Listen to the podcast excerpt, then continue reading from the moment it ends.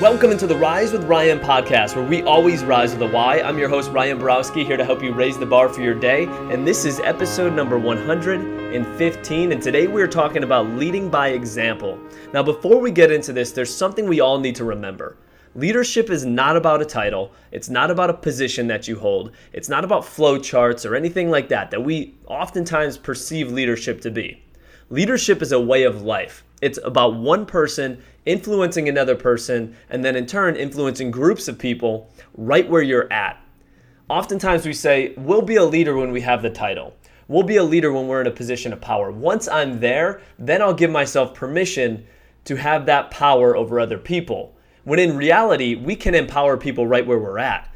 The truth is, our actions, our words, all of those can influence people in a positive way or in a negative way right where you're at right now listening to this. So before we move forward, I need you to commit to that. I need you to realize that you can be a leader where you're at. Have that mindset, have that belief.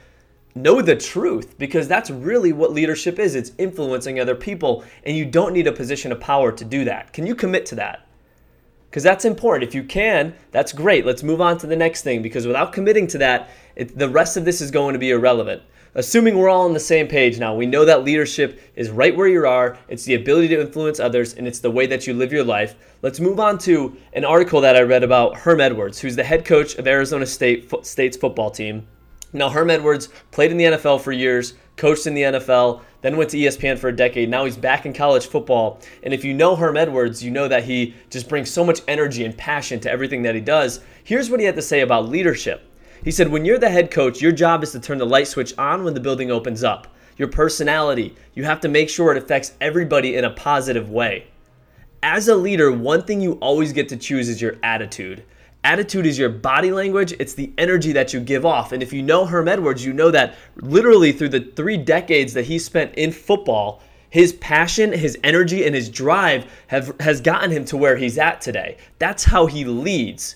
Here's what we need to remember as leaders people may listen to us and they hear what we say, but our words are only a small degree of influence on other people.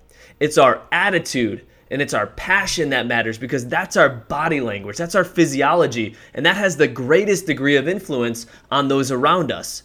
Now, here's why all of this is so important today. When we talk about leading where you're at, when we talk about your energy, you talk about your passion, your body language, your attitude, which you get to choose right now regardless of your position, regardless of your title, regardless of any label that you have on yourself, you choose your attitude. Your attitude dictates your actions, and your actions influence other people. And here's why our actions influence other people because our actions are who we are. And as a leader, leaders cast visions, right? As a leader, you cast a vision, people follow you on where you're going.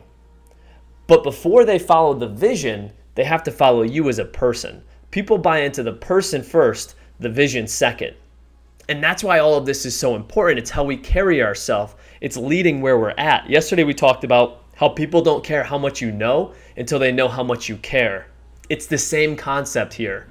People need to buy into you first as a person, as a leader, and then you'll buy into the vision after. And I'm not talking about some massive corporate vision.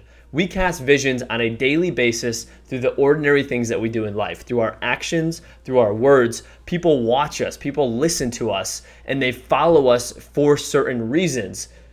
And then once they like you as a person, as a leader, now you have the ability to influence and cast that vision and help others around you and make this world a better place. We're all leaders, and it's so important for us to recognize that. That it's not a title, it's not a position, it's not about flowcharts. It is about the way that you handle your actions on a daily basis. It is about your ability to influence others. So influence others today, make this world a better place, and be a leader. Rise up.